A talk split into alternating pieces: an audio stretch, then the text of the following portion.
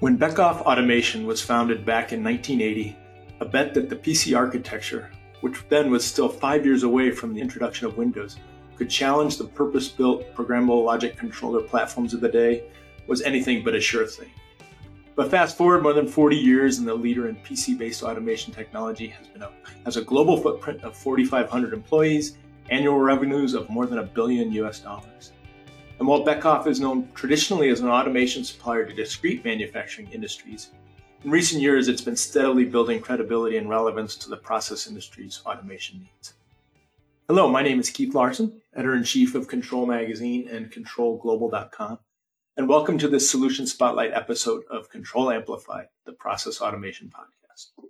Joining me today to discuss Beckhoff's growing footprint in the process automation realm is Jesse Hill, Process Industry Manager for Beckhoff Automation USA. Welcome, Jesse, and it's a real pleasure to have you join us here today. Hey, Keith, it's a pleasure to be here. Really excited to talk to you, have our listeners get to hear this conversation, and I'm excited about this. Not only the opportunity to talk to you, but you know, I'm a I'm a subscriber and a regular listener to Control Amplified, so I think it's a great platform and mm-hmm. a lot of good information out there. So excited to be here. Long time subscriber, first time caller. Yeah. Absolutely. Yeah. Great way to put it. All right. Well, I, I, have to comment as a journalist, I've been covering the automation space for some 30 years now, and I've certainly noticed a growing relevance of Beckhoff's portfolio to the needs of the process industry users over the past several years, especially. But I think, do think a lot of our listeners may think of Beckhoff primarily still as a discrete automation company.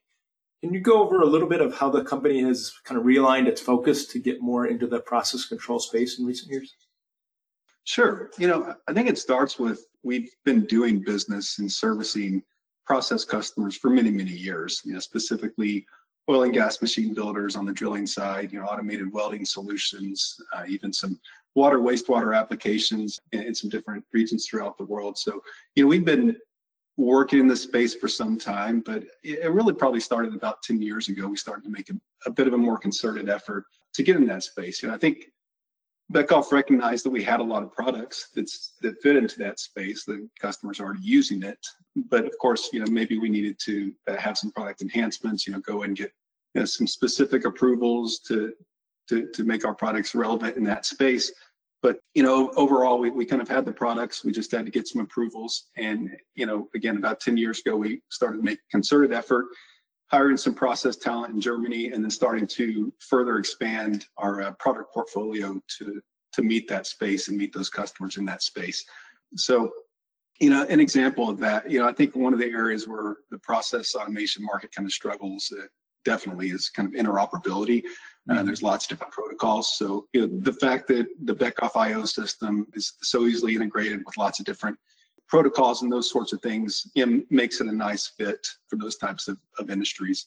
So, you know, we, we not only calling on those customers, making the investment in, in, in new products and new technologies, uh, but of course also just getting those approvals, you know, and, and it, again, it's not just the products that we've had. We've, we've really come out with some great new stuff in 2017 we came out with our ELX intrinsically safe IO. Uh, we have uh, CPX, our CPX control panels for class one, div two, or, or zone two areas.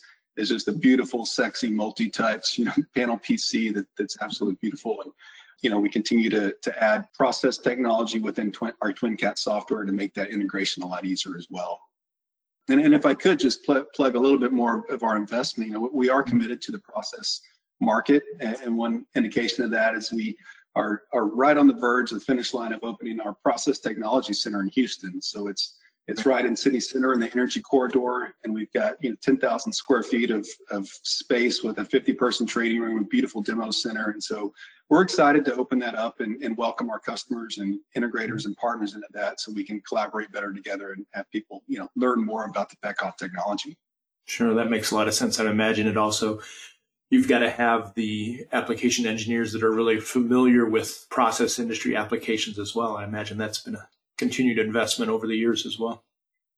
Absolutely, and that, that's a big reason we have such a big space. Uh, the vision is to to really grow the process team here and and add more of that engineering talent, and um, you know expand what we're doing. And it's it, it's really been fruitful for Beckhoff. You know, not only have we been able to add products and add certifications, those things to to respond to our customers, but also, you know, we and when those customers again traditionally have been a lot of oil and gas, but we're really starting to expand into a lot of different other verticals mm-hmm. within the process world. You know, we're doing a lot in the, the water wastewater spot space. That's a strategic vertical for us. But you know, even beyond that, we've done some really cool applications across the process industry, from you know hydrogen refueling stations to uh, modular CBD extraction plants. So we're kind of covering the gamut. Mm-hmm. Those are two two extremes of, of, of the process spectrum. That's for sure. Absolutely. Uh, but speaking of oil and gas and, and hydrogen as well, intrinsically safe and explosion proof technologies obviously are a cornerstone of, of many of the uh, process industry types of applications. How has Beckhoff addressed these demands with new developments in automation technology? I think I've remember a, a series of new products over the last years that have really been focused specifically in that area that are new new to the portfolio.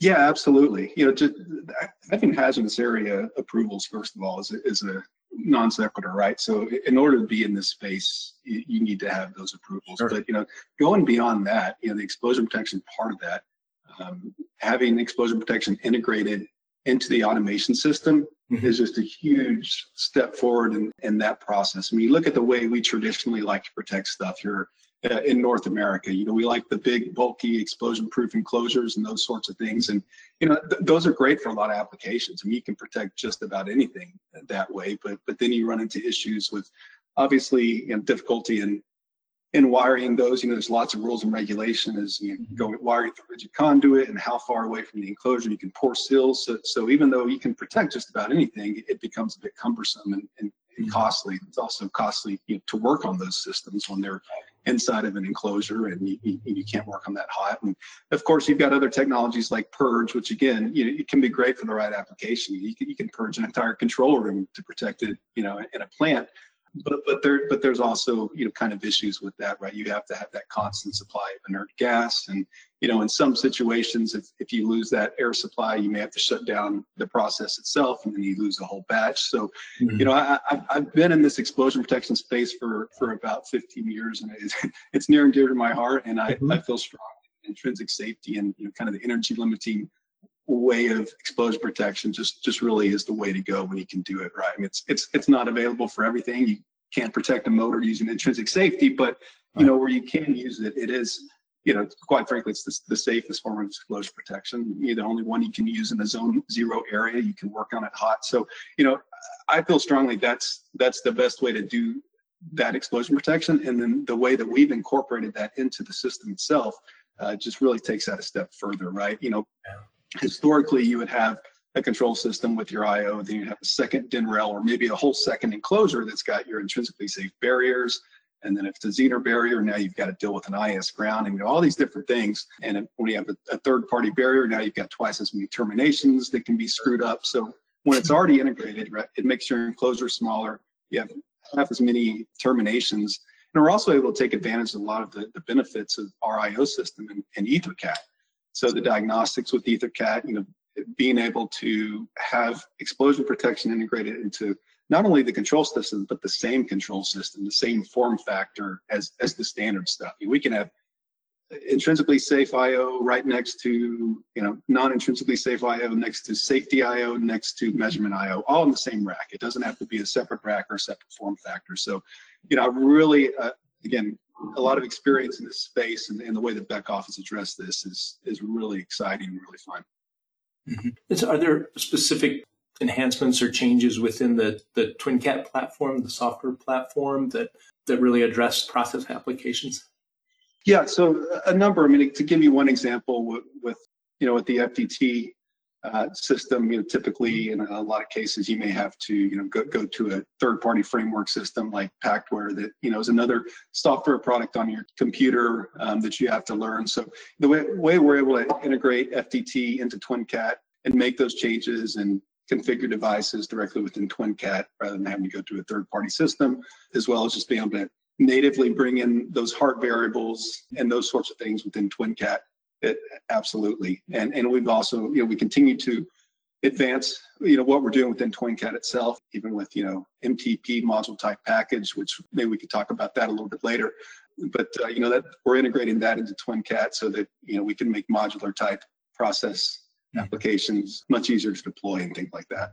Yeah, that's that's kind of open systems at the at the highest level, but maybe we can talk a little bit more about open systems at the, the control and networking layer for a little bit, which Beckhoff has obviously by betting on the PC platform for all these years, they've they've kind of been in that open system space long before long before it was sexy or even potentially potentially viewed as a good idea. So it's certainly been a long long experience in that open systems uh, space. What is it mean in practice for other types of applications, process industry at the control and networking layer? Well, you know, I think you're, you're absolutely right. It's it's it's where the industry is headed. It's mm-hmm. it's there's some momentum behind that, and yeah, I've got a little bit of a unique perspective in that. So I kind of come from the IT PC world, you know, 15, 20 years ago, and when I first made that transition, you know, e- even then, it's like if you if you wanted to add a new device, let's just say it's a webcam or something to your computer, you you plug it in and you you go find a driver, you download it, it worked. And I remember in my in my first entry into this this automation world, process automation world, and you know, I was working for a company that sold a particular type of transmitter, and you know, I learned just to communicate to this thing, to set the parameters, you have to download a piece of software, to then download another piece of software to install that software into that device, and then to actually connect to it. Uh, you probably have a media converter of some sort, then some sort of dongle that then plugs into your RJ45. So I kind of had this perspective of wow, you know, the, this interoperability thing, this automation, and this process, this is not the same, right? So yeah. I, I'm firmly behind interoperability and op- open systems, and you know, I, I recognize that's where the automation world, the process automation world, is going, and that that mm-hmm. chasm between the IT world and the OT world, and that's where we live, right? Uh, yeah. As far as interoperability and open systems is is quite quite wide and vast. So you know, I, I see that uh, I'm I'm uniquely interested in it, and it's you know it's one of the first things I did when I, I came on board here. I knew that I I wanted to if we weren't a member of you know like an organization like OPAF, you know I know that we wanted to be, and so we decided to to join OPAF and, and help to drive that and and support that as well. Yeah, that makes a lot of sense. I mean, I my time dates back to before before OPC, and I actually wrote the first very first article on OPC back when it was launched in the 90s. So I remember those days of very um, cumbersome uh, setups between uh, devices and software packages, and come a long way since then, no doubt about it. Um, and, and, one other thing, if I could, you know, you, mentioned, you know, so we are, you know, PC-based control, right? And that's, you know, so we kind of come from that world, and you know, a lot of the new technologies mm-hmm. that that we're starting to implement, especially with this whole digital transformation initiative. Yeah. They they're coming out of that space, right? It's connectivity to the cloud, it's it's IoT and those sorts of things. So you know, the, we're inherently kind of in that space already, and a lot of that stuff's baked into our platform. Uh. I think it really makes it an easier transition uh, for us to to go into more of the open open concepts. Yeah, it was, it was kind of interesting because you're seeing more and more concept like containers and dockers and things like that that may sit on what used to be called a PC, but it's some of that software is becoming more platform independent all the time, and that's certainly the direction of what you know OPAF is going in other directions as well, where you can bring in applications from any kind of different vendors, and, and you're not as worried about all that plumbing behind the scenes uh, as you used to be anyway. A lot of, a lot of that's oversimplifying things quite a bit, but that's certainly where we're headed.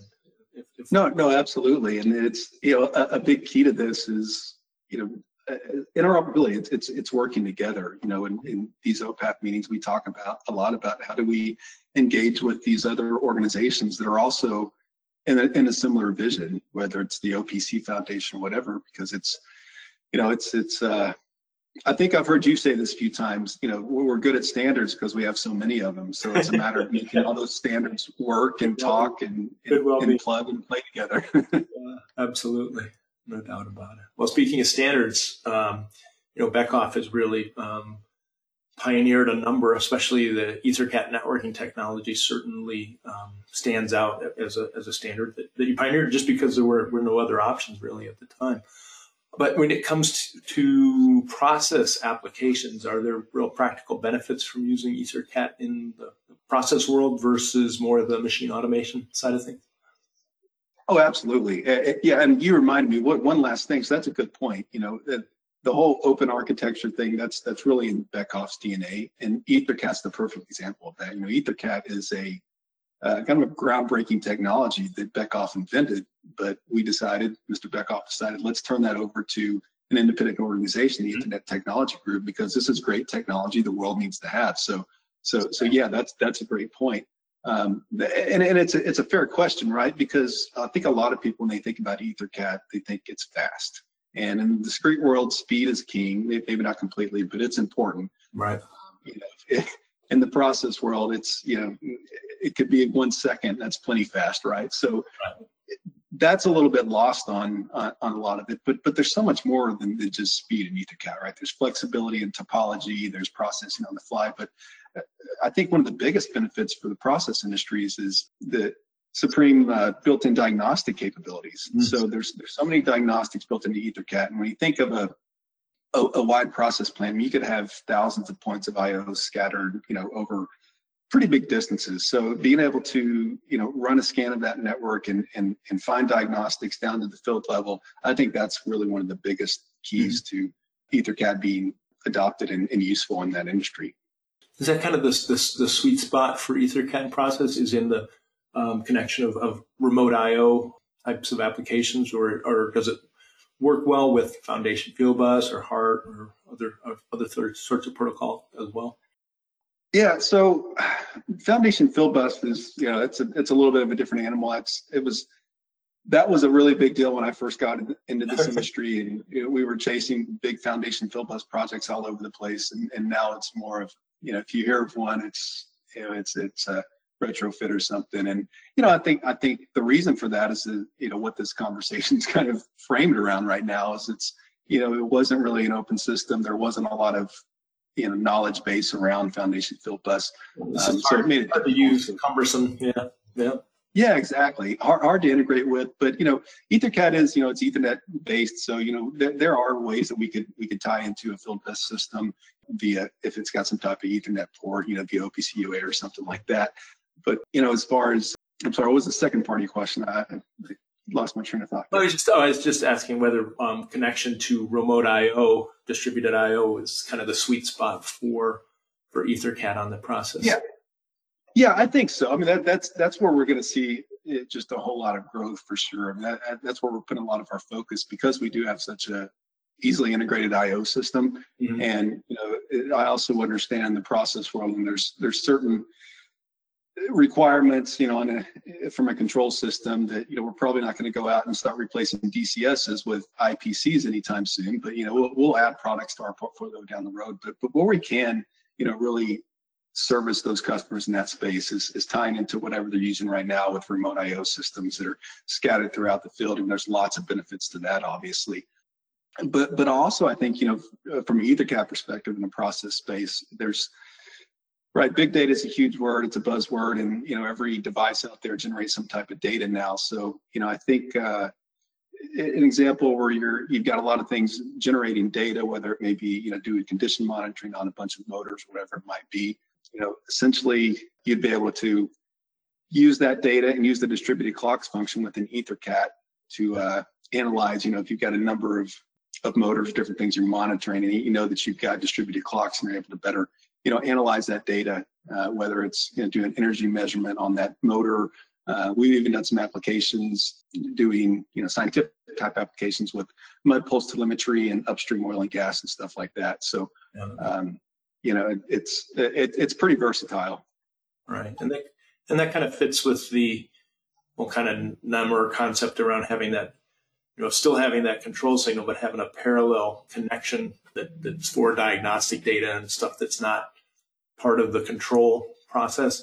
And that seems like that that's a good fit for for what you're doing as well. Yeah, absolutely. And, and in kind of along those same lines, you know, within TwinCAT, because it is versatile, we, you know, our TwinSafe SC, uh, our, our safety product, we, we have a black channel for that safety data that can basically send that on that, that same cable as the control data as well. So yeah, that, that also adds some flexibility. Yeah, that makes sense. You mentioned earlier um, module type package technology, and it, it is kind of a a, an emerging uh, topic here in the U.S. Maybe that's generous. Maybe it's, it's, it's not quite emerging yet, but it's being talked, starting to be talked to, where it's a more major topic in Europe. Why should process engineers stateside be paying more attention to MTP? Can you talk a little bit about what it is and how it enables uh, more modular manufacturing?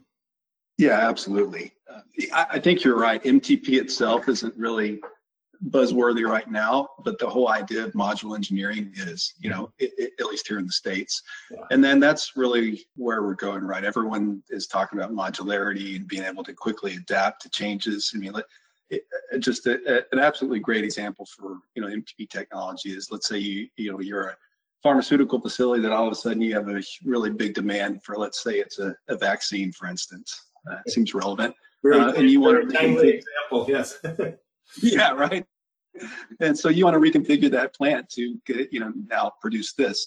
You know, historically, you would have to do a lot of reprogramming, recoding uh, within the, the DCS and you know, bring in different skids and that sort of thing. So MTP, the MTP process, which know, is, an open standard, it's vendor independent, and it's handled and defined by the VDI VDE NAMUR 2658 standard, is, is basically to address that. So essentially each each MTP module, so each, whether it may be a, a, dosing module, reactor, mixing, whatever it might be, would, would basically have its own controller rather than you know, the higher level system controlling that.